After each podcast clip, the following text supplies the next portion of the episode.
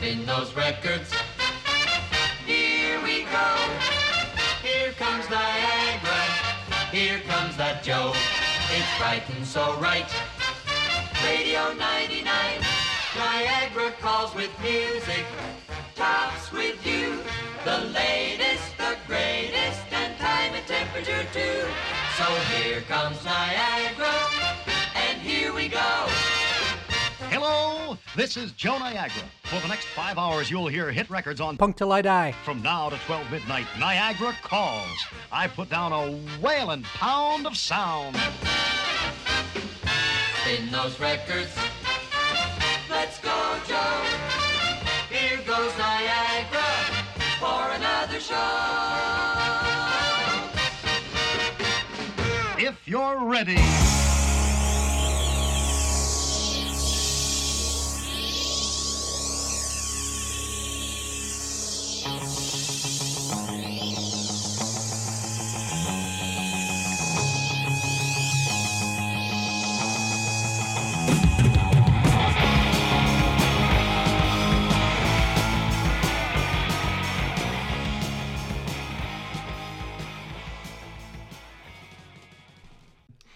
Hey everybody, welcome back to the Punk Till I Die podcast. We are up to number 80.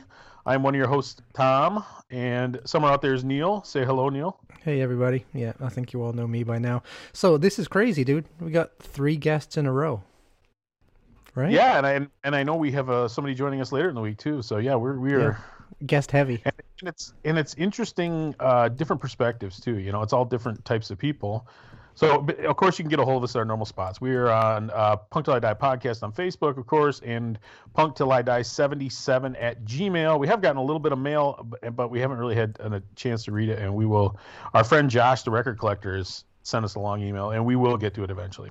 So, our guest today is Rich Barker, who you might not know the name, but he runs Punk Rock Night in Indianapolis, which is a long-running punk rock Saturday night institution, and he plays bass for a band you may have heard of called Gay Black Republicans, or is it Republican? Is it plural? Or is it not plural? It's just Rich? One. Yeah, just Gay Black one Republican. Gay Black Republican, and the other three of you are just whatever, huh? Straight white males. It's a general thing. Yeah. Yeah, straight white Democrats. Straight white Democrats. Yeah, there you go. Hey guys, thanks for having me on the show. Hey, thanks for coming on. Yeah, man. Thanks for coming on and joining us. You know, it's funny, Rich. We were talking before the show real briefly that we never actually met in the flesh, right? But I know we've been in the same place at least once or twice because I've seen Gay Black Republican, and back in the early days, I don't know, a few years ago I saw you guys and I actually wrote a review of the show, so we've actually had a little bit of interaction. And let me refresh your memory, because I'm sure you probably forgot about it because it was so unimportant. But I reviewed when you guys did a real brief tour with Dead Kennedys and TSOL, yes. And how many shows did you guys end up playing on that bill? We did four, although we played with Dead Kennedys a few years prior here in Indianapolis, and then we played with TSOL last year here in Indianapolis. Yeah. So total shows with both bands, four on that tour. Cool. Were you guys like doing the back line? Were you guys like were they using your equipment and stuff? And yes. They kind of it was an honor letting Klaus use my bass rig. That was pretty cool. I've actually told this story before, so I won't bore our audience with it again. But it was we kept running into DL Pellegro. We actually stayed at the same hotel. Yeah, my buddy and I came down from Grand Rapids, and at the end of the night, he signed his biography for me, and he wrote "To Tom, my stalker." Oh, was this the time they played? I wanted to give him space and leave him alone, but the more I drank, the more I didn't. Yeah, of course you didn't. But was this the time they played Central Illinois somewhere? Where was that, Decatur or something? Joliet. Where was it? Joliet. The time we saw us, yeah, Joliet. That was at the Foundry. So if I would have known you at the time, I would have drug you down there. Joliet's a wonderful, wonderful place. I'm wondering why they wouldn't have played Chicago. That's a strange. Joliet's a strange, strange venue. They missed Indianapolis on that tour too. Huh. Yeah. It was a big venue, but it was like a hard rock venue. It was like the type of place where you'd normally see like Soulfly play or something. Yeah. It wasn't really a punk venue, but it was cool. It was a cool show. But here's my words, Rich. Sure. And I'm gonna refresh your memory, and because I write all this stuff, I've written almost 500 reviews, and you never think that anybody's ever gonna like notice and say, "Hey man, they're talking about me" or something. Mm-hmm. So So over the years, I've definitely learned to be more cautious, because I'll write something about a local band and then I'll run into them at a show and they'll be like, oh, hey, you reviewed a show we opened for. And I'm going, like, pulling out my phone, trying to look it up, going, oh, is this guy going to try to kick my ass? So here's what I said about you guys. Next up was Gay Black Republican. I had heard of the band but didn't realize they were from Indianapolis. They appeared to be supplying the backline for this brief 5-stop Midwest tour. I was a little surprised to learn that they had 6 albums under their belt. We stood near the guitar player, and I was fairly fascinated by him. He was a tall, thin, bald guy with a gray beard. He spread his legs like Johnny Ramone when he played and windmilled his skinny arm like Pete Townsend. The bass player wore a bandana over what appeared to be a permed mullet. Visual aside, I enjoyed their energy set. So, okay, that was it, right? I mean, it was that review. I responded to it when I saw it. Yeah, I was just being kind of flip. You know, I wasn't really being a dick. I was just kind of being flip. And who comes down in the comments, Neil? It was Rich. Yes, yeah. He said, actually, GBR has 8 albums out. We only brought 6 on tour with us. Thanks for reviewing the show, Rich. Bassist with the naturally curly hair and no mullet. And I have since gotten a haircut, my first in like 30 years. It's kind of shaved on one side, long on the other, and the front dyed kind of purplish. So yeah, it's usually all long, one length, you know. You're still wearing it long, though. Yeah. Good for you, man. You know, when I was younger, I had really long hair, but it started falling out on the top. Well, it started falling out on the top, so I looked like a college professor or something. So I looked too old, so I got it cut. But so why don't we cut in with a Gay Black Republican song? I don't know how many you picked. I actually sent them over to Neil. The songs over to Neil, and I didn't pay a whole lot of attention. So what song would you like to introduce for? What Gay Black Republican song would you like to play off the bat? You talking to me or Neil?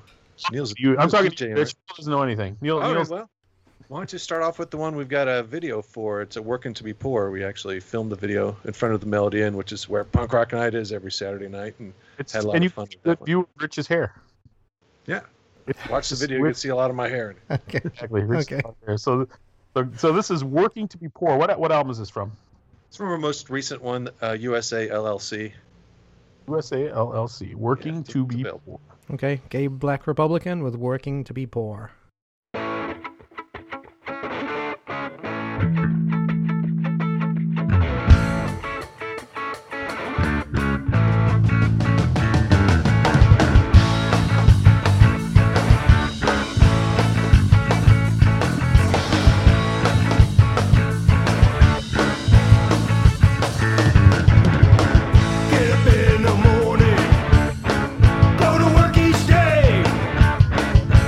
Same old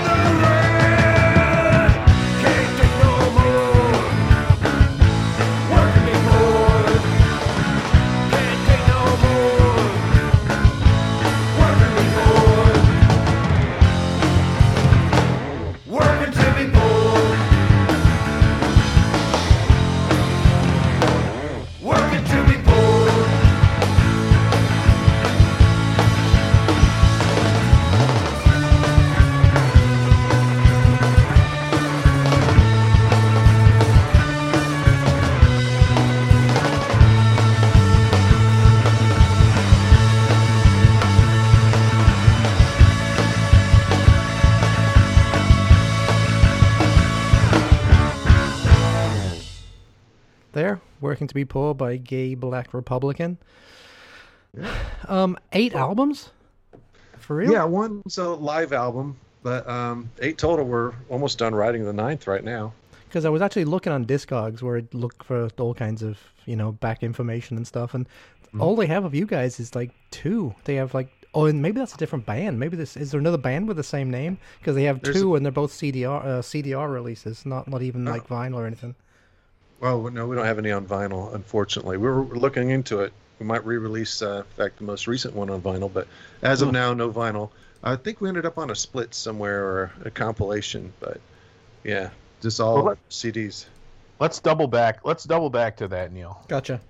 Let's start out with the historic Melody Inn and Punk Rock Night, which is generally on Saturday nights. I know sometimes. So why don't you give us a little brief history on that, Rich, and tell us how you got involved. Sure. Yeah, go ahead. Okay, I'll dive right in. Melody Inn's been around for about since the 1930s, so coming up on 100 years. I first played there with a different band in the late 90s, a band called the Magical Attraction of Booty, kind of a techno noise rock band, female fronted. Back then we had to bring our own PA. They didn't have a PA there. Melody Inn was a piano bar when it first opened, and then it was like a bar and restaurant. And then in the 80s and 90s, just became kind of a rock and roll dive bar club. So Punk Rock Night was founded by Greg Brenner in October of 2000, celebrating our 20th year. Just been 20 years. Okay. Yes. And they were originally just wanting to, he talked to the owners. They're like, oh, we'll book a Saturday Punk Rock Night. And they thought it would be, oh, okay, we'll do that. All right, well, let's get together next week's show. It's like, oh, we thought it was like just one show. And then Greg was thinking, well, maybe it'll last a couple months. 20 years later, still going. I got involved. Was it just kind of, was it kind of like the place just wasn't very busy, so he was like, whatever? Was it kind of like the CBGBs, which is like, well, I don't have any customers anyway, see what you can do? Was it that kind of situation? Well, it kind of happened on the coattails of a goth night that wasn't doing very well and was ending. It's like, well, we need something. And Greg, who was very tight with his local punk band, DV, Dehydrated Vomit, was kind of looking for a spot to get them to play. They played, I believe, the first Punk Rock Night show. It switched around venues a little bit, but it's been at the Melody Inn 20 years. And is that in downtown Indy, or whereabouts is it? Yeah, just downtown 38th in Illinois, near the Butler-Tarkington area, they call it. There's Butler University is really close by. The Indianapolis Museum of Arts is down the street. Really handy location. Big parking lot across the street. Yeah, sounds perfect. Yeah. Well, my first involvement with Punk Rock Night was within its first year. Gay Black Republican was just starting. We've been around 19 years. It'll be our 20th year next year. So our first time playing there was within the Punk Rock Night's first year, and we played there a few times on our first few shows.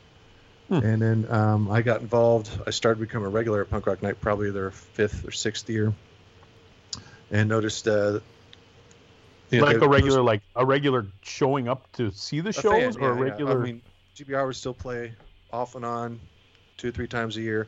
I would show up as a regular every Saturday night, going there to see the bands, hang out. Okay. And then they have a photo gallery for every show, and I noticed the photo galleries weren't being updated every week. I'm like, do you guys need a photographer? And yes, they did. And they also needed someone to update their website. So I started doing that, and before long I was booking. And then when it came time for Greg to retire, I was a natural choice to take over and hit the ground running. He still helps us out quite a bit. He retired from owning and hosting the show, but he still helps us out a lot, especially during the shutdown. He started the live feed show, which went every day during the original shutdown. Now we're just once or twice a week. So that was showing like classic shows or like there's a variety. I mean, it's all video. So he'd be there hosting. I'd sometimes be on another corner, another window, co-hosting. He'd play classic videos, sometimes music videos that people have shot and produced, national bands, local bands, whatnot. But yeah, he was pulling a lot of footage off of, he would record all the shows video back in the day. He was pulling off footage that hadn't been seen in 18, 19 years. And it was really a treat to see those. Yeah, that's really forward thinking to record all that, you know, to keep a record of that. Okay. So, do you? So, where can people find? Is it punkrocknight.com or remind me what the That's website it. Is? Because I know. Punkrocknight.com. Run all the social medias too. Yep, and you still and the shows as of right now are still streaming. You're streaming the Saturday night shows right now. Yes, we do every Saturday, and you can rewatch them after the shows are over on Facebook. They're archived, and a lot of them are on Vimeo too. Links to it all over our website too. Hmm. So I assume you were shut down in the spring like everybody else, yeah. At least briefly. Yes. And I think you had one more false start in there somewhere where you kind of started back up and then had to shut down again. Am I right about that? That is correct. And some weird stuff happened too. Like weird, like non-COVID stuff? Yes. Anything you care to get into, or is it like... I can absolutely get into it. I'll share it with you guys. Well, we were shut down March 13th. We had a show. That was a Friday, I believe. I might be a day or two off. That was right when everything was starting to close, yep. Oh, yeah. We had the Texas band Faya in. They were amazing. Texas, oh, yeah, yeah. Female fronted. Yep. So good. They're a great show. And then we had that was a Friday. When a punk band comes through, we make a Friday a Punk Rock Night too, sure. Or whatever day of the week. We don't want bands to skip Indianapolis. We would try and get them on Saturday. But then a regular Saturday, we had two bands drop off. One was Flatfoot 56. Mm-hmm. They didn't drop off because of COVID. They had a member that was sick. Okay. Well, not COVID, but. And then another band dropped off, and we had two bands that came down from Wisconsin play. They're pretty much the same members, Cherokee Astro and Radio Hate. Mm. And we needed another band. We usually have four bands. Two seemed a little thin, although we just do two bands nowadays with the shutdown. But the band started because of the show. It's like, hey, we can fill in. In fact, we'll call ourselves the fucking Fill-Ins. And they spelled it with INN as a tribute to the Melody Inn. And that was the last show. We were shut down. Now, I haven't gotten to the weird stuff yet, so hope you're still hanging with me, audience. It's not too weird yet, no. Yeah, that was March 14th. We were shut down until July 4th, which is a Saturday. We were back. Some bands didn't want to come back yet. Some bands were comfortable yet. We're trying to do things as safe as possible, masking up, distancing, sanitizer, wipes everywhere, wiping down doorknobs constantly. We're still doing all this to this day. But this was July 4th. We had the Bloody Muffs on the bill and a couple of great local bands. And then the next day, one of the bands canceled, and the Bloody Muffs said, well, our show tomorrow was canceled. We can play 2 days in a row if you want. It's like, well... kind of unheard of, but we love you guys. We're going to keep things going. We're going to keep you on the road, because they were doing this whole tour just to give back to the bars who've been struggling. So we had them play a second day in the row. I don't know if you're familiar with the Bloody Muffs. I remember seeing this on your page. I think I know where you're going with this, but I'm going to let you go, let you tell the story. But sure. I'm vaguely familiar. Are they're from Indy? No, they're from New York City. From New York City, okay. We get them in about once a year, and they were doing this whole little tour to some of their favorite clubs just so they can make some money, because they've been shut down for so long, and these clubs are still struggling. So the second day, Bloody Muffs are playing on stage, and their singer, guitar player Jonesy, collapsed and died. Oh, shit. On stage at the Melody Inn. Died? Oh, okay. Well, when he collapsed, we called the paramedics, and they were able to revive him. Hmm. I mean, we were all just like stunned in disbelief and didn't know what to do, and just trying to hold ourselves together, let alone worrying about Jonesy. Yeah. And they were able to revive him. He was in a hospital here in Indianapolis for 6 months recovering. They got him back to New York City. He's doing fine now, writing music, looking forward to the next tour. Oh, so he died and revived. Okay. Right there on stage at the Melody Inn. I haven't really talked about this, but there's a little stain where he was. I don't know if it was from sweat or the fluids the paramedics were pouring on him. Did he have a heart attack or something, or a stroke? It looked like both. A massive heart attack, I believe they said, and a stroke. And, you watch TV, you see someone code blue, they give him the chest compressions. Mm-hmm. They stop after a minute or two. Well, we tried. We couldn't save him. Well, I swear the chest compressions were going on for what felt like 10, 15 minutes. I'm like, man, I've never seen it go on that long. Then they stopped. It's like, well, either he's dead or he's back to life. And he was back to life. It was just wild. This was during the pandemic, so we're all masked up. The paramedics have masks on. You know, it's just a whole bizarre, different world. But it was insane. That's a pretty crazy story, man. That's it has a happy ending though, so that's good. Yeah, he's doing great. Yeah, we're planning on having him on our special New Year's Eve show, which is all virtual this year. So that's going to be from the website too, I assume? Yeah, you'll be able to watch it on our website. It'll be Facebook streaming live, but we do it through a system where we can publish it to our site and some other platforms as well. On Facebook, so you can interact and chat. Why don't we play another song, actually, and then you can talk a little bit more about that. Okay, because I think he chose 4 Gay Black Republican songs, a couple of Two Bit Terribles, and a song by the Slappies. So it's up to you, my friend. You want to play, and then you got to explain to us what it is. Well, I believe I sent you a song from the first GBR album with our original lineup. Different singer, different drummer. The guitar player, Jeff, and I are still the original members, still around. But it's a song that really got us kind of a buzz about us in the scene. Stampede of Greed, I believe that one's on there. Yep, it is. It is. Okay, so we have, what's this one about? Well, it's about just how corporations are all about the greed. Countries, people get stepped on.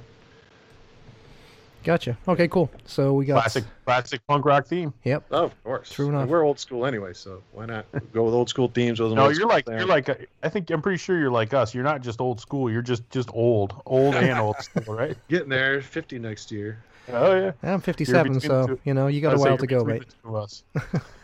So all right, this is Stampede of. What was the name of the first GBR album? Drive by Planing. Drive by Planing. What the hell is that supposed to mean? Well, we came up with the term right around 9/11. Oh, no kidding! It's like a drive by planing. You know, it's a terrorist level drive by event. You know, Jesus, a whole different mindset. Yeah, I suppose we go back to that time, right? All right, we were messing around. We addressed a lot of the issues at the time, and we still do. Sure. So we got Stampede of Greed by Gay Black Republican.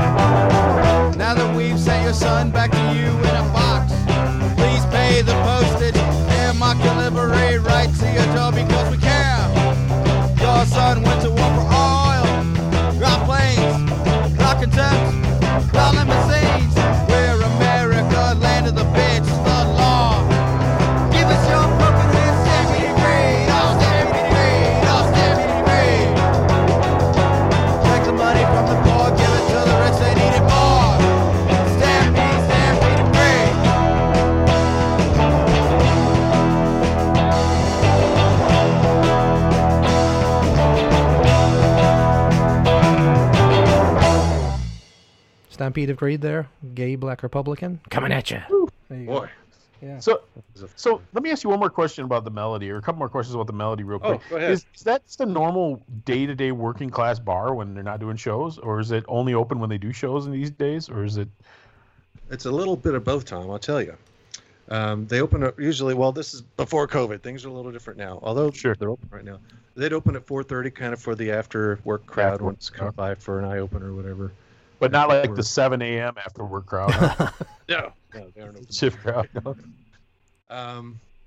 They would have shows just about every day of the week, really. Mm. So 4:30 till about 7:30, it's just no cover. Come on in, have a drink. They got some bar type food too, and then they charge a little bit of a cover. Some nights are free, and they'd have shows. They're open till 3 in the morning, and they'd usually have some sort of band. Sometimes a DJ night. Just about every night of the week. Hmm. And the capacity in the place is not big. I mean, it's only like, what, 150 or something like that normally? Yeah, right around there, 125, 150. Depends if you count the back room, the smoker's lounge, and all that. So right now, I know, so you guys are doing shows, which I got to tell you, like I said, there's very few people doing them, and I know you're taking every precaution possible. Yep. So what are you allowed right now for capacity, or what are you allowing in there? State and city only allow 25% capacity, which is about 30 people in our main room, and that 30 people includes staff and the bands. So once you consider that, we can only have 18 or so paid people in. Wow. But we do have Neil, back when Neil and I played bands, we'd hope to have 18 people in, so I guess you really shouldn't complain, right? Anyway. Our regular nights, we'd have about 70 or so. So it's a bit of a turn. Some people aren't ready to come out. We're just doing 2 bands tonight because we have to be closed by midnight, and that allows us to have more paid patrons in. If we had 4 bands in, that'd be your crowd there. That's 30. But we are allowed a few more people in because we have an outdoor smoker's garden and a back PBR lounge. We can only just have 30 people in the main room at one given time. So we wristband people and monitor it and keep it all as legal and safe as possible. So do you have to do a lot of policing to sort of keep people apart, or do you just let them handle that themselves? Or, I mean, do you get some drunk guy that tries to start a mosh pit, or is this been an issue, or has everybody been pretty well behaved? Everyone's been pretty well behaved. The area by the stage, since we have a new 10-foot barrier there, we have to keep people about 10 feet away from the stage.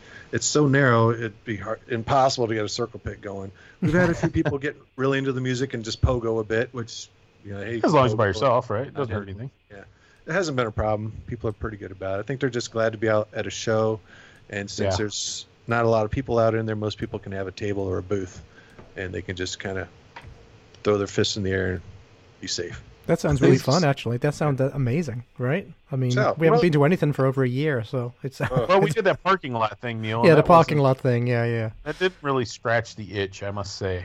No, it did not. I don't know. Going to a show after you've been to one for a while, that's nice. Yeah, and it is such a weird thing, and I assume you pretty much are only booking local bands at this point because nobody's really touring. There's not enough of a network of... places open for tours. A few regional bands in. We're getting a Fort Wayne band in this Saturday. We've had some Detroit bands come down. We've had some Cincinnati. We got some coming up from Louisville soon, but mostly local. Yeah, I know they're doing shows in, like, I don't know about Cincinnati, but I know I think Southgate's doing shows in Northern Kentucky. Mm-hmm. But it's like, is Brass Whale doing shows? Yeah, I don't know. I saw someone post just this week on Facebook. It's like, I missed the Brass Whale. It's like, yeah, that was a great dive. Closed or go out of business. I like the Brass Whale. I've played there. Yeah, it's a great place to see a show. I saw Lillington's there, Neil. It was like nuts to butts. It was like 150 person capacity, just insane. We had them the day before here, right downtown Fort Wayne. Hmm. It's great punk dive bar. It's kind of like all the punk shows seem to go through the guys in the Flamingo Nosebleed. Mm-hmm. Yeah. They're like it seems like every one of these towns, and maybe it's Gay Black Republican in Indianapolis. You know, it seems like there's a couple of bands that everything kind of turns around. You know,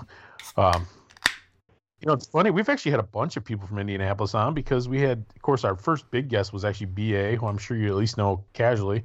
Oh yeah, we were supposed to play a big show with them before the shutdown. It's being rebooked. Oh, were you going to play at the big, like the Egypt Room or whatever, the big you were at the big Ticketmaster event. It was Sloppy Seconds, Gay Black Republican, Covert Flops, and a local Alice Cooper tribute band. Oh yeah, yeah, yeah. Yeah, I've seen that before. They played with Sloppy at the Emerson a few years ago. That's right. So that got canceled. Everything. Yeah, we were actually going to go to see him at Reggie's, and then we're going to go up to Green Bay just for something different. Nice. But yeah, I hope that whole tour gets rescheduled. I hope so. But everybody, I think, is still. I don't think anybody's got much of a comfort level trying to book anything, because it seems like it's worse to book it and have to. It's more demoralizing, I think, to book it and have to cancel it than it is to just keep waiting.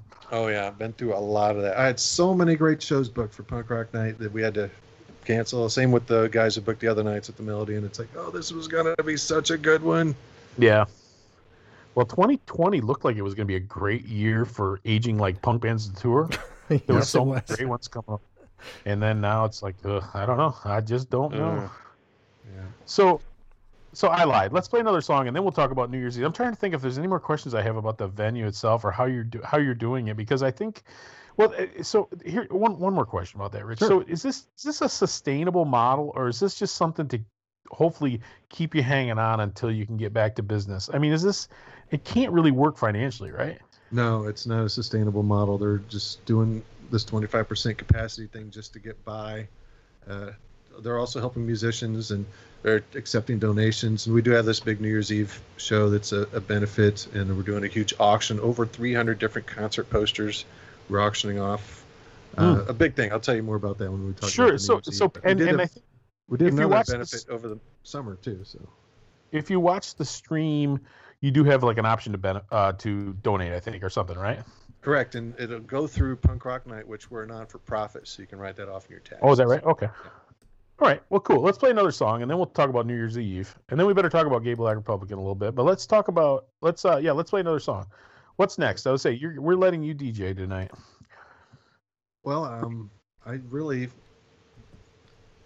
of my favorites I sent you guys, I Am. Yep. Yeah, that's...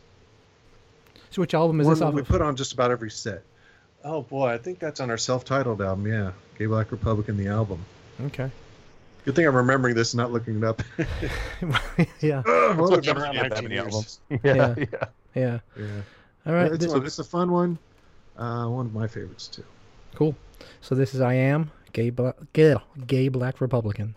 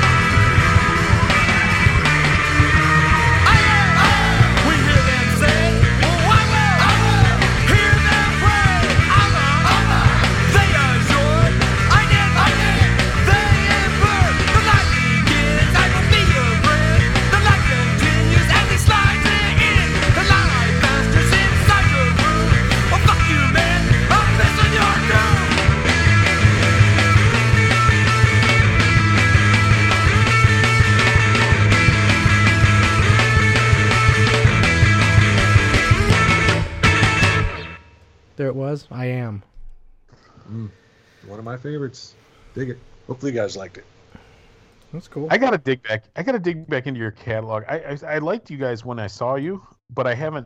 I'm not as familiar with your music as I should be, so I gotta dig into it a little bit. But where do I start? If I'm a newbie, I'll tell you what. Here's where we start. If I'm a newbie, where do I start? No, hold a second. Before we even get to that, where does the name come from? What's the deal with the name? Well, of course it's a punk rock oxymoron because Republicans tend to not be supporting minorities too much. So it weren't a thing. So pretty much it's a punk rock oxymoron. When I joined the band, I was pretty much there from the start, but they had various members kind of in and out, and they hadn't settled on a name.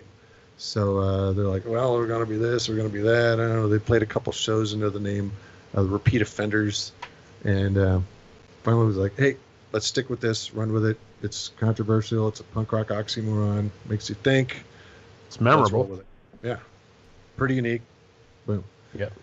I mean, might not be able to remember whether it's singular or plural, but it's memorable. The words themselves are memorable, right? Well, the cool kids call us GBR. There you go. There you go. Yeah. It's great. It's always good to be a punk band that is easily, there's COC and DK, and it's always good to be able to do that. That is true.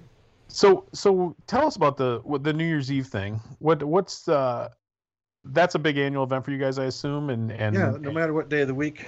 We'd make New Year's Eve a punk rock night New Year's Eve, and it'd be pretty epic. We'd do the whole countdown to midnight, two bands before midnight, two after. Instead of a champagne toast, it'd be a PBR toast we'd hand out to everyone. Sometimes two bands after midnight. Portion. Oh, we go till 3 in the morning. So. That's tough on us old timers. Yeah, it is. When you get past 50, you're not doing that. I'm up till 3 every Saturday, or at least 3, because I'd have to settle with the bands after the show and everything. Sure. So decorations, noisemakers, hats, everything. We'd go all out, make it a fun punk rock and roll New Year's Eve show. This year, the Melody Inn will be closed for New Year's Eve. It's all virtual. We're calling it a Melathon because it's going to be like a telethon sort of benefit. But we're just going to have a ton of fun. It'll be the live feed show with all the PRN staff, all the Melody Inn staff, kind of their own mics, spaced apart. Playing videos, we're having bands shoot unique videos or sending us some rare stuff they might not have put online yet. We're going to have special guests. In fact, I'd like to invite you guys to pop on. We'll have a link during the live feed show, and you can just pop on, have some fun with us, have a drink with us virtually. That'll be shout amazing. Outs, whatever you that'll want. Be amazing. Thanks. Give it a try. Yeah. I'm bad with technology. If I'm still awake. I'm playing this special all-anxiety. Yeah, get on there and get crazy with us. I mean, if you're not doing anything else New Year's Eve. I actually I'm on call for work, which means I can't drink, so I probably won't be that festive. But I can. New Year's Eve, you're on call. What the fuck is that about? Somebody's got to be on call, Neil. The water never stops. Like the water never stops. Holy shit! Wow. Yikes! It's all right. I can drive my wife's drunk ass around. There you go. Actually, I don't have any reason to believe anything's going to be open here. Any celebrating. We do will probably be at somebody's house or at home or whatever. Yeah, I don't think our bars and restaurants are going to be open for New Year's, but we'll see. Well, that was actually a question I had about Melody Inn. I mean, what's going on in Indiana? I mean, are you looking at the numbers up? Is it going to look like you guys are going to start getting closed down and locked down again, or is it looking okay? Oh, it's up and down a bit. Overall, Indiana's up a little, but in Marion County, where Indianapolis is, we're down a little. We're in the orange status, where some surrounding counties are red, which are like really shut down. So we're kind of like, orange isn't too bad. Mm-hmm. And we've got our first vaccine administrations been going on this week. So hopefully things will get normal. I don't know. It's funny, Neil. Indianapolis is a sprawling city. Because isn't the whole county like the city now or something like that? It just keeps annexing. It's huge. To go from one side to the other, I mean, it's like Chicago-esque. It's big. Yeah, I was only in Indy once. I drove down there for a football game or something. I liked it. I thought it was a really cool city, but we were right in the middle of downtown. We go down there with friends pretty regularly. As a matter of fact, the last punk rock night that I really, really, really wanted to go to was Gang Green was going to play. Oh, there's some stories there. Chris Daugherty had a stroke right before... Jesus. Right before, yeah. The place might be cursed, huh? Yeah. Shit. There was one show he played. Listen, I'm pretty sure Chris Daugherty brought most of his problems on himself. Yeah. Well, we have an awards show every year. Yeah, and that's right. Yeah, That's right. Gang Green won the What the Fuck Was That award a few years ago because Chris was threw his back out and was on so many medications for his back, he was pretty much unable to play. I hate to get too graphic, but it's pretty much just standing up there kind of drooling, not doing much, while the rest of the band was trying to hold it together. That's not good when your main guitar player and main singer is out of it. Yeah. So they won the What the Fuck Was That award. It was wild. So they get to take what people in the crowd just took turns singing verses for alcohol or what? Actually, one of our staff members at the time, Benny No Good, jumped up and sang alcohol, and the other band members tried to hold it together for the other songs. It was. I actually met Benny. I met Benny real briefly. He when Benny and the No Goods played. And Neil, you were at that show when we went and saw Lillington's down in at Reggie's. Oh yeah, sure. We saw Benny and the No Goods. I have his album, his most recent album on Pink Wax. Oh, was that the one that was at the little? They were in the small place next door. Yeah, they were really good. Yeah, they're cool. Yeah, they were good. I used to in a few bands around town, and I loved the No Goods, of course. I remember reviewing an Enders. I remember reviewing an Enders album years ago when I was friends with the guys from the label that put that out. But nevertheless, that's how I met Enders, with the Enders when they wanted. They were out of Lafayette at the time. They wanted to play Pure End. Okay. Of course, had them in multiple times. Still working. See, Indiana is not a small state, Neil, but everybody in Indiana knows everybody else. Apparently, shit. I'm sure Rich has had like Mass Giorgini over to his house for dinner or something. They're all pals. You know, they're all the same high school as Mass. He was a few years ahead of me. Is that right? Yeah. How about the guys from the Zero Boys? Yeah, you know, well, they played several of our New Year's Eve shows. Oh yeah, yeah. Nice. Well, when they rescheduled their, because I know they were going to play Black Circle, when they rescheduled their 40th, which is going to be like their end up being like their 43rd or whatever anniversary show. I think we got to go down there for that, Neil. Yeah, that'll be all right. I've never seen the Zero Boys, and it's eating me alive. Oh, eating me alive. Still awesome. So tell us about the awards night. How did that get started? Is that been going on for 20 years, or is that relatively recent? Well, 19 years. Yeah, we had to have a year's worth of shows before we can have an award show. Sure. So we've had 19 years worth of award shows, and it was something Greg started is just kind of like, hey, we made it a year. Let's celebrate this and that. You know, we'd have all sorts of categories: best punk band, best rock band, best release. What the Fuck Was That award? Faithful Fan Award for people. Some people come out every Saturday night. That's how faithful our fans are. So we had an award show. Actually, GBR was nominated for What the Fuck Was That? Way before I was involved with the corporation, the company. How did you? What did you guys do to? Which one of you got so drunk and that you were drooling on yourselves so you could win that award? Was it you?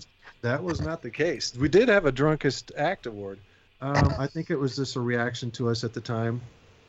I got you. Do the awards kind of just vary from year to year, or is it pretty much set? We got about, I think we gave away 30 this most recent year. We got about 10 or 15 that are every year, and then some just like, all right, we had a lot of bands that would be in this category. Let's pick out the best. So some every year, some change a bit year to year. Got to keep it fresh. So is there a physical prize? Yes, we make these handmade statues. If you're familiar with the Punk Rock Night logo, it's a moon with a safety pin. They're literally saying Punk Rock Night. So we have these metal statues. We bend the metal and weld and cut and snip and drill and wood base and everything with a plaque. We spend a lot of time and effort and some money to put together these awards that are very well cherished, except for one band smashed theirs on stage. You know. Did you win some? Do you have a trophy case at your house? I've won a few. GBR's won a few over the years. Are you saying he's been throwing the vote? Are you saying it wasn't a real election? Is that it, Tom? Exactly. Yeah. Well, we do have an awards committee, and since most of the people who work for Punk Rock Night are also in bands. You're not allowed to nominate your own band. You're not allowed to vote in any categories you're nominated for to keep it as fair as possible. But gotcha. GBR did win stuff before I was involved with Punk Rock Night. So. Gotcha. So okay. So putting a little bit of a so for the New Year's Eve thing, you go to punkrocknight.com. You can watch this stream, and it's going to be bands playing from their own houses. Recordings of bands. Yeah, it's so far we're having trouble with live sound. So we're having bands record videos. In fact, if anyone wants to get involved, there's a form. You can submit a video. If you have a video you've already recorded you want to send to us, let us know. If you want to record a special song, even record it with your smartphone, you know, you can get a good looking sound. Send it to us. We'll air it on our New Year's Eve show, which is a big fundraiser for the Melody Inn. Cool. So it's going to be a lot of exclusive content, a lot of new content, stuff like that. Oh, yeah. And I was chatting and daring, like, hey, if we get to $2,000, we're going to shave the owner's head, you know, fun stuff like that. We'll start his car on fire if we get to 3,000. Who knows what's going to happen once we get a few beers and it's whatever. So let's. So you play in a couple different bands. I mean, you play in the Slappies. I know. Is that other? There's another band that you picked too. Do you play in a third band, or you did play in a third band? I've been in quite a few over the years. Two Bit Terribles was another one I was in for a while. We've been done for a few years, but about every year or every other year, I'm in a tribute band because Punk Rock Night Halloween shows are very legendary for having 5 tribute bands where they try and look, act, and dress and sound like the bands are paying tribute to, and. This past Halloween, I was in a Motley Crue tribute band. We played all of Too Fast for Love, which is just... See, there you go. The hair comes in handy, right? I had a wig on. Oh, my hair doesn't look like Nikki Sixx's hair. No, probably not. Probably not. I was in one tribute band. The only tribute band I was able to use my own hair was Alice in Chains because my hair kind of looked like Kenny's. Mm. So, or gotcha. Whoever the... Is it Kenny? Kenny? Yeah, does that sound right? Yeah, it sounds right to me. Yeah. So... All right, so what do you want? Which song would you like us to spin next? You want us to do a Two Bit Terrible song? You want us to do a Gay Black Republican one? You want to save one of those for the end? Well, why don't we do a Slappy song? Okay. Cool. So tell us about the Slappies. Slappies, there was a band in town called Smash and Grab. Okay. They just had a couple of gigs and they split up, and then the guitar player I'd known for a while asked me if I wanted to join, but we're going to rename it. We're trying to come up with a name. It's kind of skate punk. Slappies is a skate move, so boom, that was born. Eventually we got GBR's guitar player joining us for Two Guitar Attack, and just released an EP and an album. We haven't done much lately, although we've written a few more songs. A couple of those songs might turn into GBR songs, but it's just kind of a fun, fast skate punk band. A couple melodic songs too. I miss it. We might do some more down the road, might do some more shows, but yeah, so sounds all right. That sounds right. So what's the name of this song and what's it from? This is Monster Truck. It's on our EP, but also on our full-length album, which is called Rocky Mockery. Like Rockumentary. Rocky Mockery. Rocky Mockery. Let's say it's like a take on. Yeah, like a take on. Gotcha. Like a mock documentary of rock. There you go. Gotcha. We thought it was fun. I knew what you were trying to say, and I knew what I was trying to say, but sometimes we're both all right. So this is called. So this is Slappies with Monster Truck.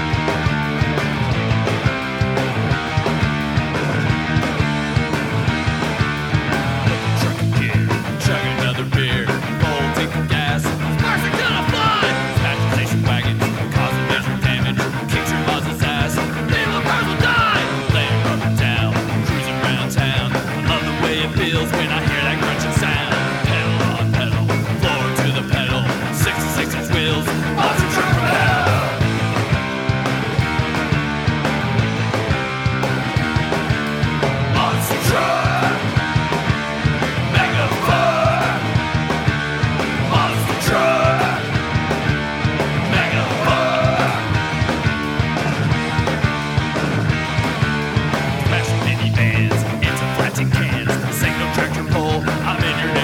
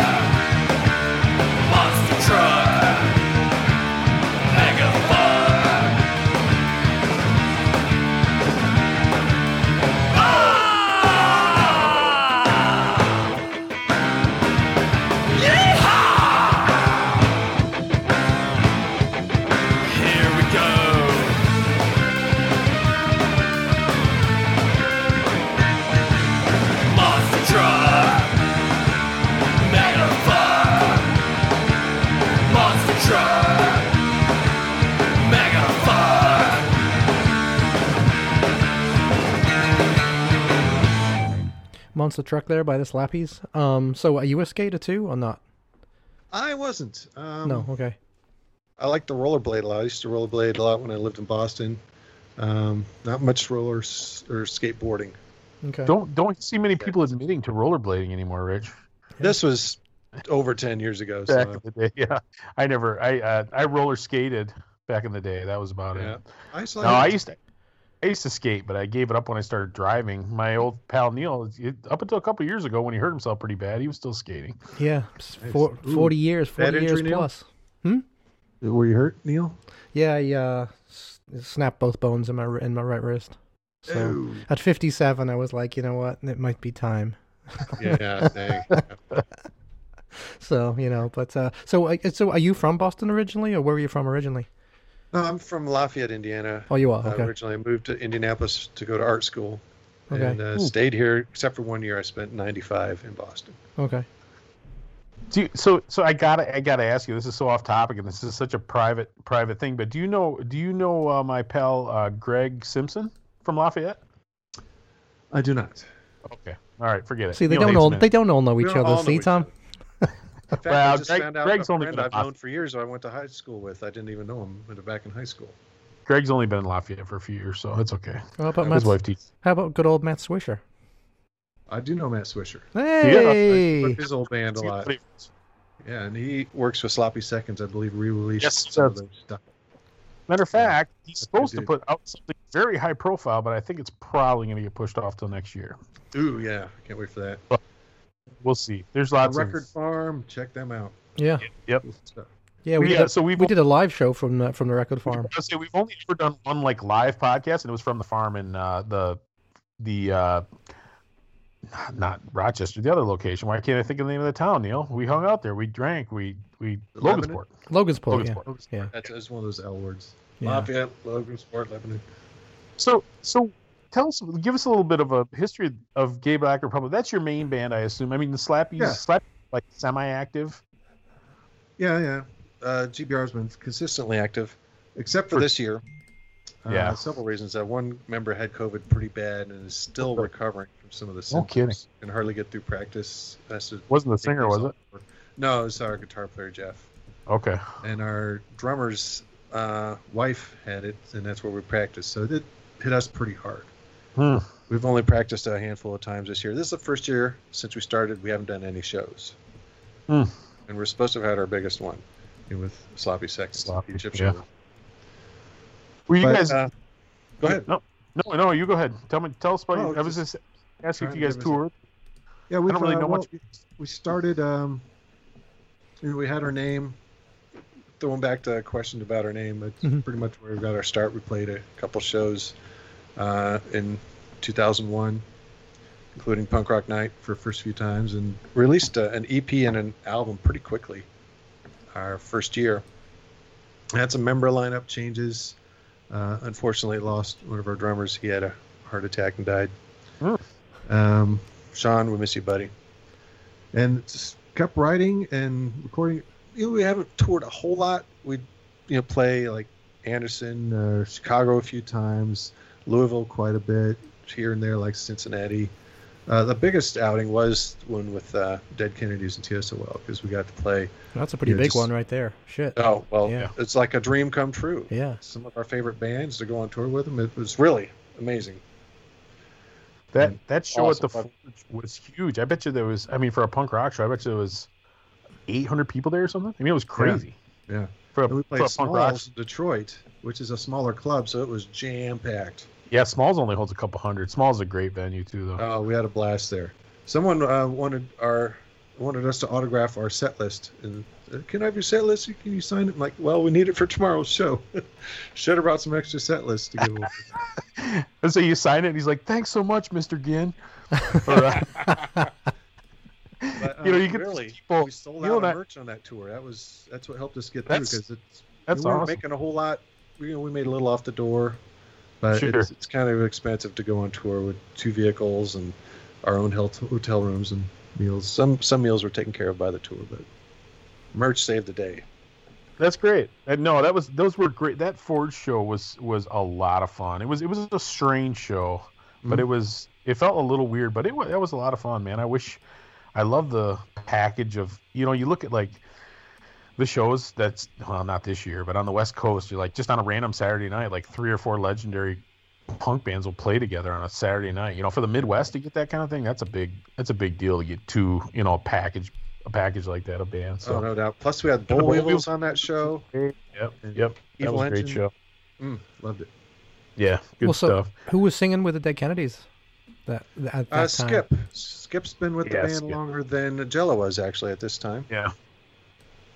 He does a pretty good job, Neil. Honestly, he sort of looks like he's sort of the right age, and he does a good job with songs. Didn't we just talk about this with Ricky last week or 2 weeks ago, Ricky Rat? I don't think so. I think we did. We were talking about the Dead Boys, how much you enjoyed seeing the Dead Boys and I said it's kind of like the Dead Kennedys. It's like they're a lot of fun to watch. They don't have Jello. It's one of those things. But the other 3 guys seem like they're really into playing the music, and it's a good, the singer they got doing it does a good job. Yeah, Skip, he doesn't try and sound like Jello, but he gets the whole vibe of the song. And seriously, so many people are singing along.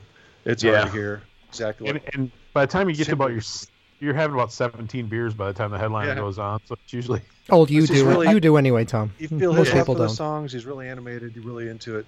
Really, once you get over the fact it's not Jello, you're having a blast enjoying Dead Kennedys. Well, the problem is, a lot of the aging punks are so out of it. I swear at least 10% don't even realize it's not Jello. There's a small contingency of people that have no idea what's going on. Because every time Black Flag tours, are like, was Rollins still singing for Black Flag? Oh, come on. Like, yes, in 1986. Well, that's because Mike V kind of looks like him, right? And tries to sound like him, so. You said you had Rollins a few times? I've met him. Oh, I've met him a few times. He's a nice guy. Yeah, he's... one time it was in L.A., my band, The Magical Attraction of Booty, was at Cherokee Studios. We just recorded there, and they were celebrating being a studio for 30 years or something. Hmm. So being a celebration of the studio, and Henry recorded there. He was there hanging out. He actually introduced us when we played, but he was just all concerned. I just want to get back to writing our next album. All right. It's kind of short, dude. Now he hasn't put out a record for 20 years, right? It's been a while. Close to it. I like Rollins' band, though. So you did tour a little bit with some of your other bands then. You went all the way out to L.A., or was that just to record? Oh, we played some shows out in L.A. This band, Magical Attraction Booty, we played some East Coast tours. We played New York City for the millennium at the year 2000. We played CBGB before it shut down. Nice. Continental, some of the great New York clubs. Two Bit Terribles played an East Coast tour. We played Baltimore, New York, and New Jersey. Is Two Bit Terribles active, or is that just that's totally? Sadly, it's been done for a while. Although GBR has 3 former members of Two Bit Terribles at one point, 2 different drummers and me. Oh, okay. Our singer's just had a kid. She lives in California now. Main drummer who wasn't in GBR, who's not in GBR now, one of our drummers is old Two Bit Terrible drummer. The other one lives in Chicago. I haven't talked to the guitar player in a while. Kind of missed the dude. He's a lot of fun to hang out with. Did you have a... Had you picked out a 2-Bit Terrible song for us to play? Yeah, we had 2 of them. Yeah, 2 of them. There were 2. Yeah. Yeah. Well, we should play one of those then, while the mood strikes us. Okay. Sure. Why don't you pick one of those? Time is running away. Yeah. Which one you think, Rich? Which one you like? Time is running away sounds good. It's, I thought you were making an observation. No. Time is running away. All right, man. I'm not too hungry yet. I was getting ready to suggest that in my mind. I'm like, it might be a good one to play at the end of the show because time is running away. Whichever you prefer. If you want to do the other one, we can do the other one. Save that for the end. Whatever you want to do. That one's fine. Okay. So this is 2-Bit Terribles with Time is Running Away.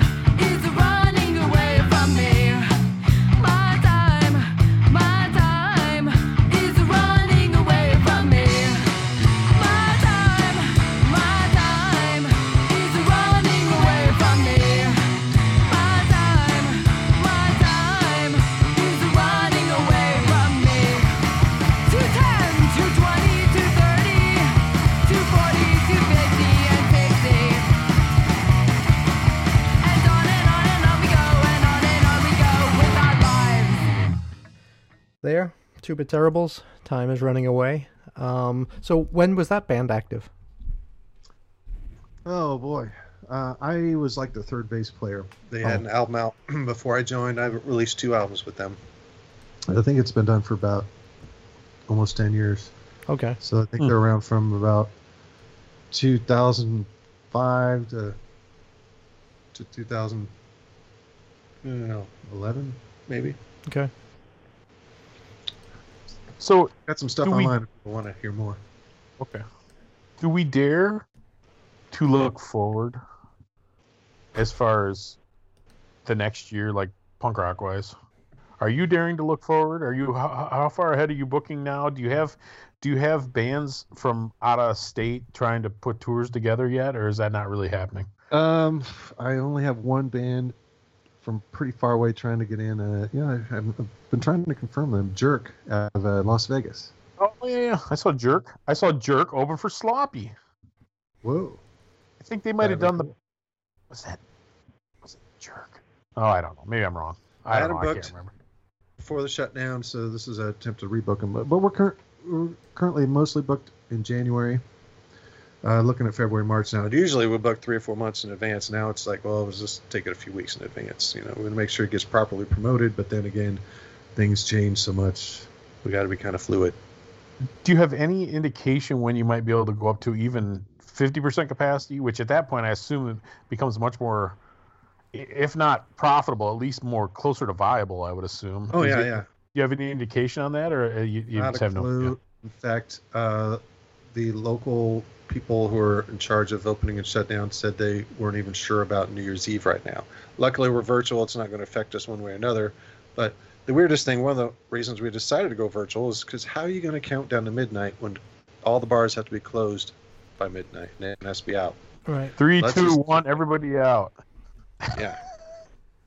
All right. Finish your kiss and your drink and get out. Out the door. So this is the best way we can do it, and I think we can have a much more fun and much more involved show than with 18 people that can come in. Yeah. We'll just include anyone who wants to be on the show. Send us some stuff to be placed on the show, and whoever wants to interact, as many guesses, whatever. If you see it, I made a little commercial for the show. I put Henry Rollins on there, Keith from Circle Jerks, and Punk Rock Obama, and I put a little slogan at the bottom that said "Guests not yet confirmed." So that's on your website, or that's on your Facebook page? Facebook, website, and YouTube. Just okay. Melathon commercial. It's funny. Tom, come back. Maybe a month ago, and I thought the bars had to be closed. I'm here. Neil. There you go. You okay. Yeah. No, you went out for a sec. I was in Muncie a month ago, maybe, and I swear the bars had to be closed at 10 p.m.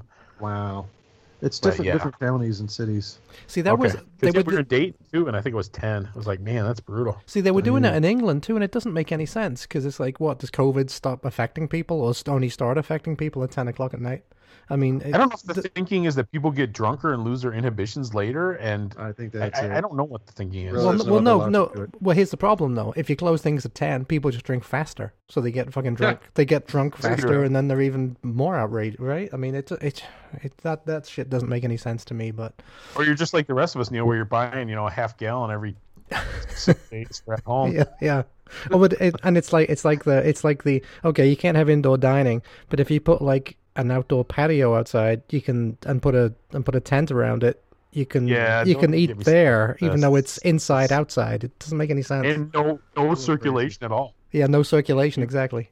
That's the big thing around here is these igloos, and it's like you got to be kidding me. You're safer eating in somebody's, being in a garage, or it's just like I don't know. At what point is the outside to inside? I don't know. Yeah, plastic walls. Yeah, I don't know. I'm not a big. The fact of the matter is, this vaccine stuff, I'm not going to be the first one to line up for this vaccine. I'm just don't even really care about it either way. But the fact of the matter is, if it can get things back to normal, back to normal sooner, I got to say I'm all for it, man. I don't know. Definitely.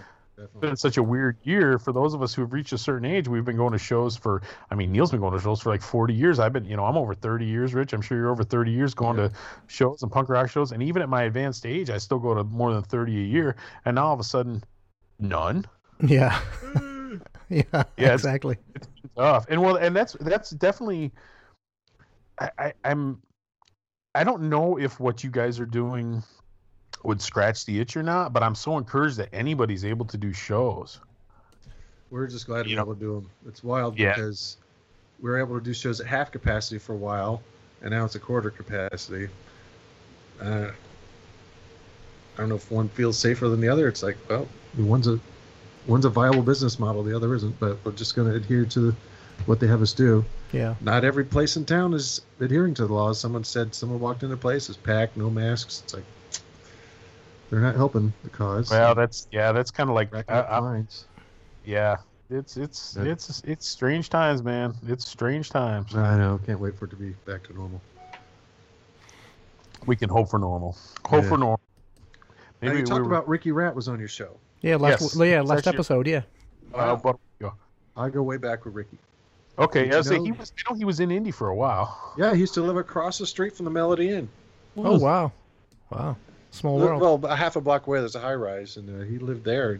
He was a doorman for a little bit, but he lived with his girlfriend for a couple of years there.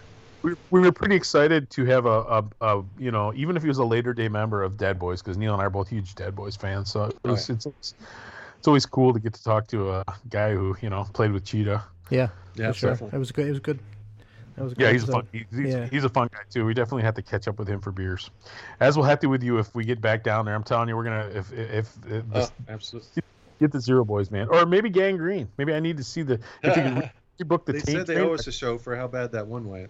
I don't know if Chris has recovered. I actually have no idea. I love that band too, but I know he was in the hospital. I don't know if he's recovered it either. I am curious because he's got a tiny little body, and he's put a lot of stuff in it over the years. Yeah, that sounded kind of weird, dude.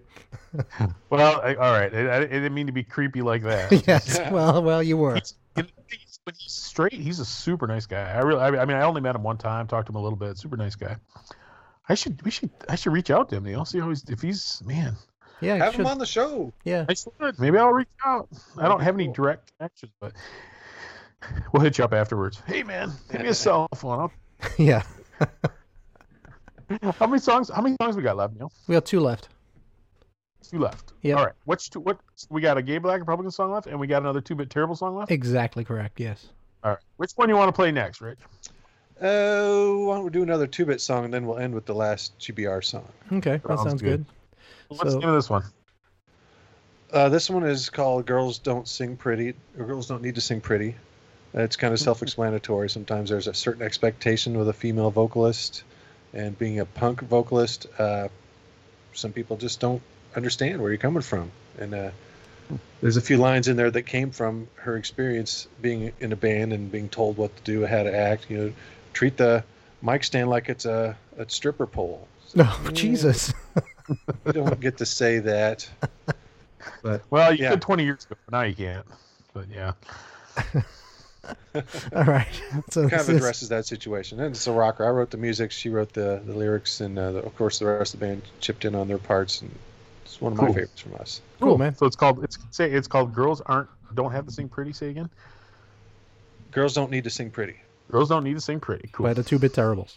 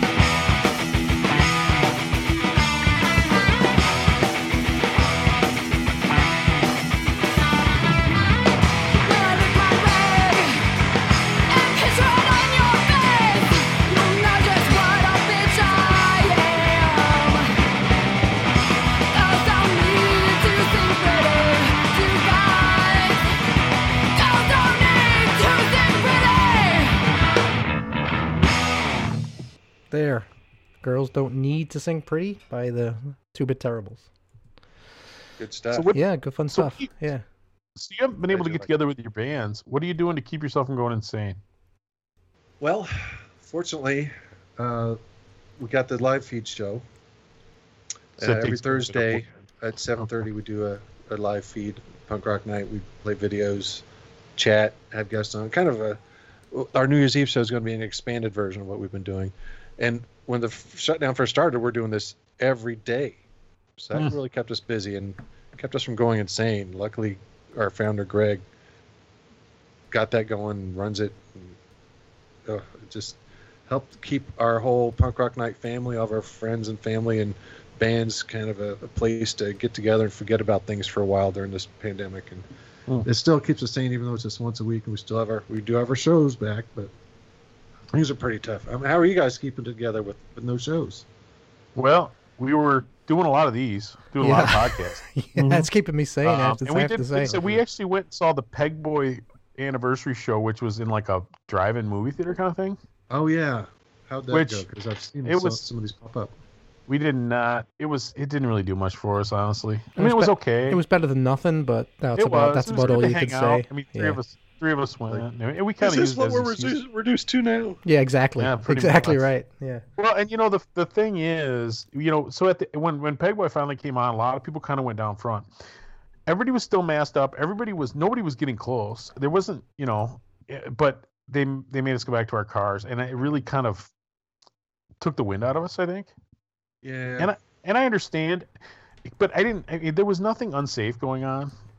I feel bad for everybody. I feel bad for everybody who's trying to comply. Yeah. And people are just doing the best they can, and so it's a tough situation. But for me, that's not a sustainable model. I mean, that's not something I'm really interested in. But I've seen other people doing things at parks, and during the summer, man, I live in Michigan, dude. It's freaking cold. There ain't gonna be anything outside, obviously, but in the summer I could do some outside, park type stuff. I might drive to Pittsburgh for it at this point. We had a sister venue here in town, Black Circle, that we're having. They just luckily built a nice big outdoor deck where you can have shows. We had quite a few shows there over the summer. Oh, that's cool. Yeah, that's a cool place. It is. When I was in Indianapolis a few years ago, we went over there for brunch one Sunday morning, and I had some friends with us, my wife and I, and another couple that I will say are much more conservative than we are. And it was so funny. I know I've told the story before, Neil, but the Church of Satan was there, like doing a bake sale or something. Yeah. And my friends are just like, what does Tom drug us into? What kind of insanity is this? But it was fun. Well, there's nothing like drinking beer for breakfast, like that Great Replacement song. All I want to do is drink beer for breakfast. So yeah, that's cool. I mean, I definitely can do that. I just, I don't know. I hope we can. I don't know. I don't need to go back to, an arena show. I can live without that. But at least the bars, But yeah, just give us the bars. Yeah. Yeah, exactly. Well, that sloppy show would be a good test because, man, they were going to put – I think they were going to put about 20 pounds in a 5-pound can for that show in Indy. So I don't know how that'll work out. And some of the venues they were playing were small. Like, I mean, Reggie's only 500, on a good day. So, well, it actually sucks because, I mean, I was just in England for a month in late October to late November. And when I left – things in Chicago, you could, I mean, it was 50% capacity, I think, but you could eat and drink indoors and stuff like that, and they were kind of loosening up. But then I come back, at the end of November, and everything is locked down again. There's no indoor seating at all, it's all pick-up, delivery kind of thing. So it sucks. There's nowhere to go. Glad we got down there for a visit before you... Yeah, that's right, yeah. We got closed back up. Yeah, because it's just so different. Because you just feel trapped in because there's nowhere to go. Well, and it was weird when we were in Chicago too. We talked about this. We're walking down Milwaukee Street and there's just hardly anybody around. Yeah, that was bizarre. On a Saturday afternoon in Milwaukee Avenue, it was just empty. Yeah, it was that was odd. A zombie apocalypse. Mm-hmm. But anyway, all right. It's too depressing. I can't stand to talk about it. It's so funny. We started doing this show a little more than a year ago. It was just like, I mean, we could just talk week after week about our adventures, and then all of a sudden now we don't have any adventures. It's just kind of, it's just stuff we've bought, right? It's just albums that we've bought. That's all we have to talk about. Right? You know, and all our albums have to come in the mail. We can't even go out and buy them. Anyway. Hey, there's one thing I will say. So I'm looking at the what's the name of the Melody Inn, right? There's a Melody Inn. So I was looking at their website and looking at some of their merch, and at least I tell you what, the Melody Inn's got their merch shit together, because they got some really cool looking T-shirts. They got they've even got like Eisenhower jackets and stuff like that with the logo on the back. So ironically, I helped them update that today. Oh yeah, it looks I do web design for a living. That's you do? Okay. Yeah, because it looks really good. Because some of the Chicago places, I mean, I love them. Some of my favorite places, like Beat Kitchen, but you know, they're trying to sell merch to help them get through. And some of the merch is just really uninspiring. You know, you can't just throw a logo on a T-shirt. You gotta make it kind of cool in some way. You know? Exactly. Yeah, they do have some good merch. They're very popular too. In fact, Punk Rock Night has our own merch too. We just did a reissue of our classic hoodie. It's kind of has a parody of the LOVE Robert Indiana design with PRN and our moon logo, so it almost looks like porn on the front, and on the back it looks like a motorcycle club logo. So well, I have to say that because I'm looking at that right now, and it's saying you might have to get on the website there and do some work, because it's saying the sale is no longer active is what I'm getting. That is on true. That one, was a limited edition sale. Oh shit.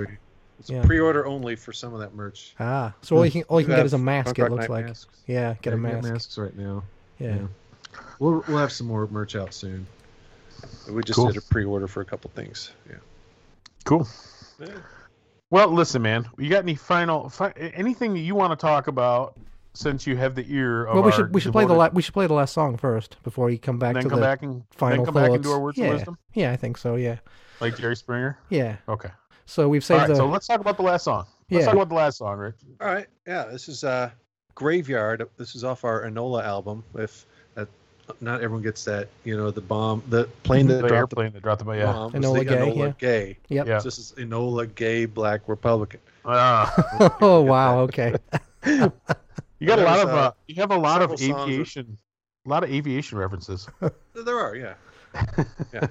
Very rare. One of my favorite songs, Plane Flies By, off our first album. Graveyard, if you notice during the song, it's got a steady kind of punk rock beat, then it drops to very slow key change, building back up faster, faster, faster. Pretty unique. A fan favorite. It's kind of why I wanted to include it. Did you write this, or did somebody else write this one?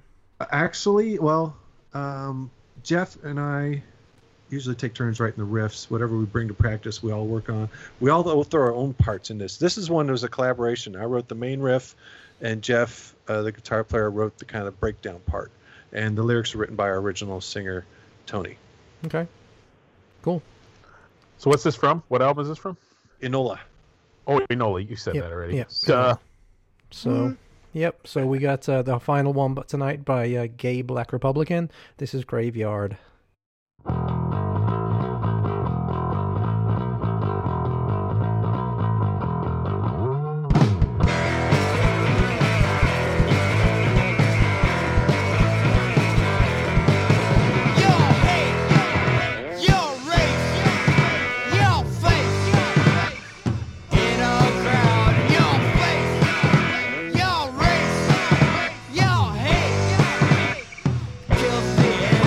Set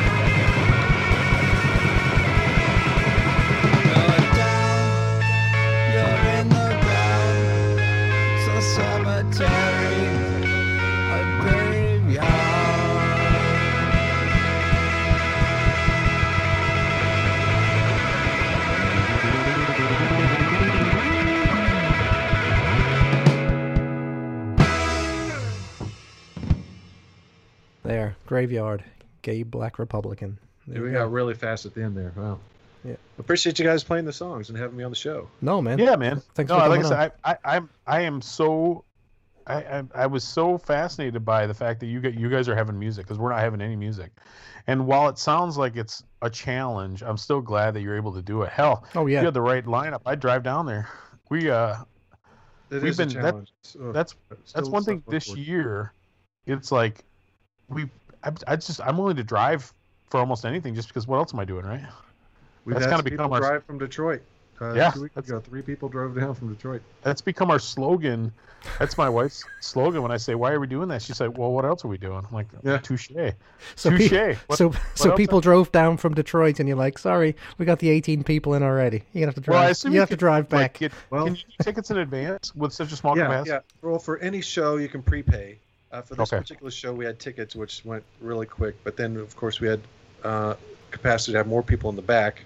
And luckily, all 3 from Detroit, 1 prepaid tickets, the other 2 were able to get in the front. Yeah, that would have sucked. They're all enjoying the show. In the back area, we've got a TV with the show. Ah, you can see what's happening on the stage in the back area, too. So you're not missing it at all. I was going to say, I'm from Michigan, about 2 hours from the border, and the truth is we've been down there a bunch of times. One time we went and visited Swisher, and we did the live show, and we were supposed to go down there for his anniversary show for the record farm with the Queers. That got torpedoed, obviously. But yeah, we've been down to Indiana a bunch because, like I said, it's actually more open than we are. Like we had to, I need to buy something for my son. We drove down there. So you go down there antiquing, don't you, Tom? Mr. Punk Rock. Punk rock man. Antique guy. I like antique. What are you going to do about it, Neil? Sometimes I found a good old punk record, and I only have to dig through 1,000 records to find one good one. Yeah, it's true. But no, thanks for coming on, man. We appreciate it. Hold on, you were asking him if he had any last thoughts or whatever, or any life-changing words he has for us. Oh boy, I don't know if I have any wisdom beyond just trying to stick with it and keep rocking and support local bands, support the stages. If you're able to work now, have a little extra cash, you want to donate to your local stages, venues, just so they stay open, or even musicians buy an album, buy a T-shirt, anything that'll help them at this point. Definitely. And once again, you can find you at punkrocknight.com. Correct. Follow us on Facebook too. We post a lot of stuff there. Sounds like the Melody Inn has its own website too, Neil. Is that what you're looking at? Yeah, it does. Yeah. Okay. Yep. MelodyIndie.com is their site. Okay. Because we do shows pretty much once a week. They're doing stuff about every day of the week normally when things are open. Cool.